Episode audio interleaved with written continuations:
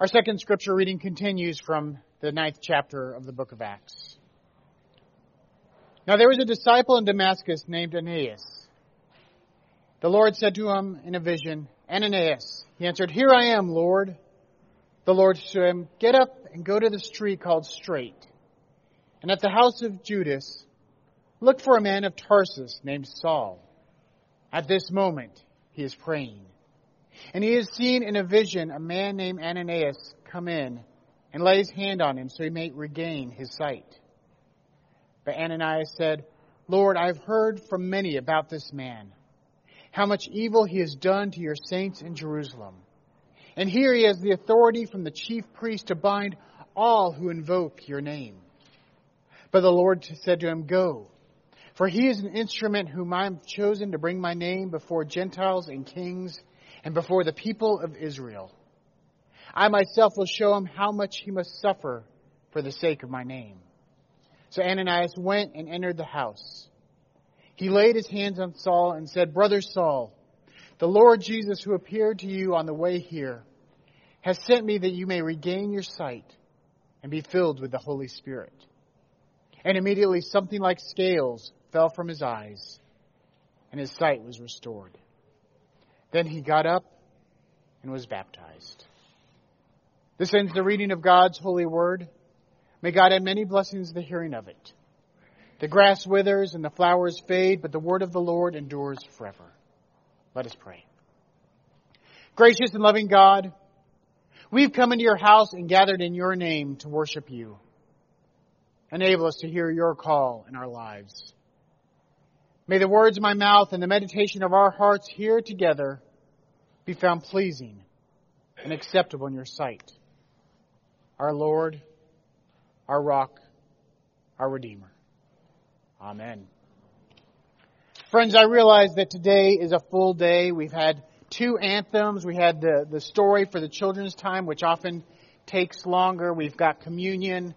Uh, we had our, our, mission offering, a minute for mission. It's a very full day, so I have tried to reduce my sermon a little bit, trying to, to keep it a little bit shorter. But there's the old joke about the, this man and his son pointing out what all the things in the church means. That there's the Bible, that's the Word of God. There's the, the cross, and that's what Jesus was crucified on. And then the preacher takes off his watch and puts it on the pulpit as he begins to preach. And the son says, Dad, what's that mean? And he says, well, Not a darn thing, son. So I am going to try to keep it short. Uh, my notes are only one page where they're usually three or four, but you never know where the Spirit's going to lead you. Um, so I, I, but I will try to keep it brief. Today we are beginning our summer sermon series, and it's uh, Heroes of a Biblical Proportion. Now, when you hear here, uh, biblical uh, proportion, you often think of disasters, of floods, of earthquakes, because the, the natural disasters in the Bible are so epic. And some of the heroes in the Bible are epic and, and people we look up to. But during the, uh, su- during the summer, we're going to have sermons looking at some of the heroes of the Bible. Some you might expect, some you might not expect. And look at different things that make them heroic. Things that we can embody, things that we could live into so that we could be heroes of biblical proportion. At the same time, I want to invite you uh, each Sunday to, to share someone who has been a hero of faith to you. I'll get a sign up sheet uh, today after worship out in the narthex uh, with uh, family in town and conferences and everything going on. I just, it slipped my mind and I haven't gotten it.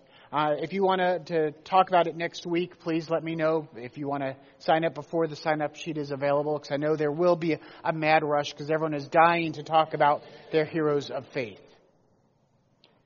So as I was thinking about this summer, uh, this sermon, I thought about a movie that came out a couple weeks ago, Solo, a Star Wars story. And if you haven't seen it yet, I, you should go see it. It's much better than I expected. I really wasn't expecting much, but you know my, my love for Star Wars is legion, as they say, so I'm going to see it.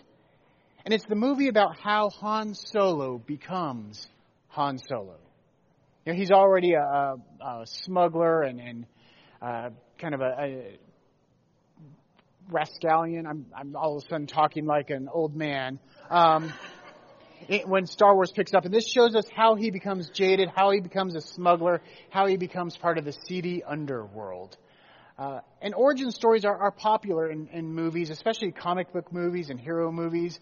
It seems like every few years they re-release Spider-Man and have to tell his origin story again. And we know Spider-Man got bit by a radioactive spider and got superpowers. We know that Batman saw his parents get killed, and that's how he became Batman. We know that Superman came from the planet Krypton, and our sun's power gives him super strength and flight. These are their origin stories. These are how they became who they are. How Han Solo became Han Solo. How Wonder Woman became Wonder Woman. How Spider Man became Spider Man. And so I thought it'd be good to begin by looking at how our heroes of the Bible became who they are. And if we look at all the great origin stories, they have a radical transformation. And there's no more radical transformation in Scripture than Saul turning into Paul. As I know you are all well versed in the book of Acts, Saul was someone who persecuted the church. When Stephen was stoned to death, it was Saul who oversaw it. Saul is the one who would go and arrest Christians, and if they survived the arrest, would take them and imprison them. Saul was going to Damascus, so he went to the high priest and said, Well, write me a letter so that I could arrest any Christians I might come across. And so as he's traveling to Damascus, a huge light shined upon him. A light so bright he was blinded, and he heard a voice Saul, Saul, why do you persecute me? And Saul said, Who are you? And the voice said, I am Jesus, the one you persecute. Get up, continue to Damascus, and there you'll be told what to do. And Saul is blinded. He can't see a thing. And his friends, his followers who are with him, were terrified because they heard the voice but saw nothing. So they led Saul to Damascus, and there he prayed and fasted for three days. Now in Damascus was a disciple named Ananias. And he too had a vision. Said, A man from Tarsus is there named Saul. Go and go see him. And Ananias says, No, I know this guy. I know what he's done. I know what he can do. And the voice says, Just do it. And so Ananias goes and he lays his hands on him and he prays for him, and Saul stands up and the scales fall from his eyes and he can see and he's immediately baptized. He went on to become Paul, who wrote more of the scriptures than anyone else. He wrote most of the New Testament, most of the epistles and their letters to churches that he founded. He went and spread the gospel far and wide. He went from someone who persecuted the church to someone who spread the gospel to Jews and Gentiles alike. I can't think of a similar radical story. It was as if Osama bin Laden became a Marine for the United States. It's, it blows our mind to think about. It's so unpractical, so outside of the reality of what we could think of. But that's what happened. And he talks about it in his own words in his letter in the book of Galatians. He writes, For I want you to know, brothers and sisters, that the gospel that was proclaimed by me is not of human origin. For I did not receive it from a human source, nor was I taught it, but I received it through the revelation of Jesus Christ. You've heard, no doubt, of my earlier life in Judaism I was violently persecuting the church of God and was trying to destroy it. I advanced in Judaism beyond many among my people of the same age, for I was far more zealous for the traditions of my ancestors. But God, who had set me apart before I was born and called me through his grace, was pleased to reveal his son to me. And I think if I had to sum up the Paul's origin story, it'd be those two words but God. Paul persecuted the church, but God. Paul wanted to destroy the gospel instead of spread it. But God. Paul was a sinner, but God had other plans. And I think if we want to be heroes of biblical proportions, we need to look for the but God in our lives. I almost named this sermon "But God," but I was afraid that it'd be misconstrued. That it, you know, it'd sound like something else, and you might think it was about a Kardashian or something like that. we need to look for where God is working in our lives. We need to look for that point of transformation. We need to look for where Chris was going on this path, but God. I was going to do that, but God. I was this way, but God called me to be another way. We need to look to where God is revealed to us. Where we need to look to that point where we learn of Jesus Christ's love and sacrifice for us. For the grace that God shows us.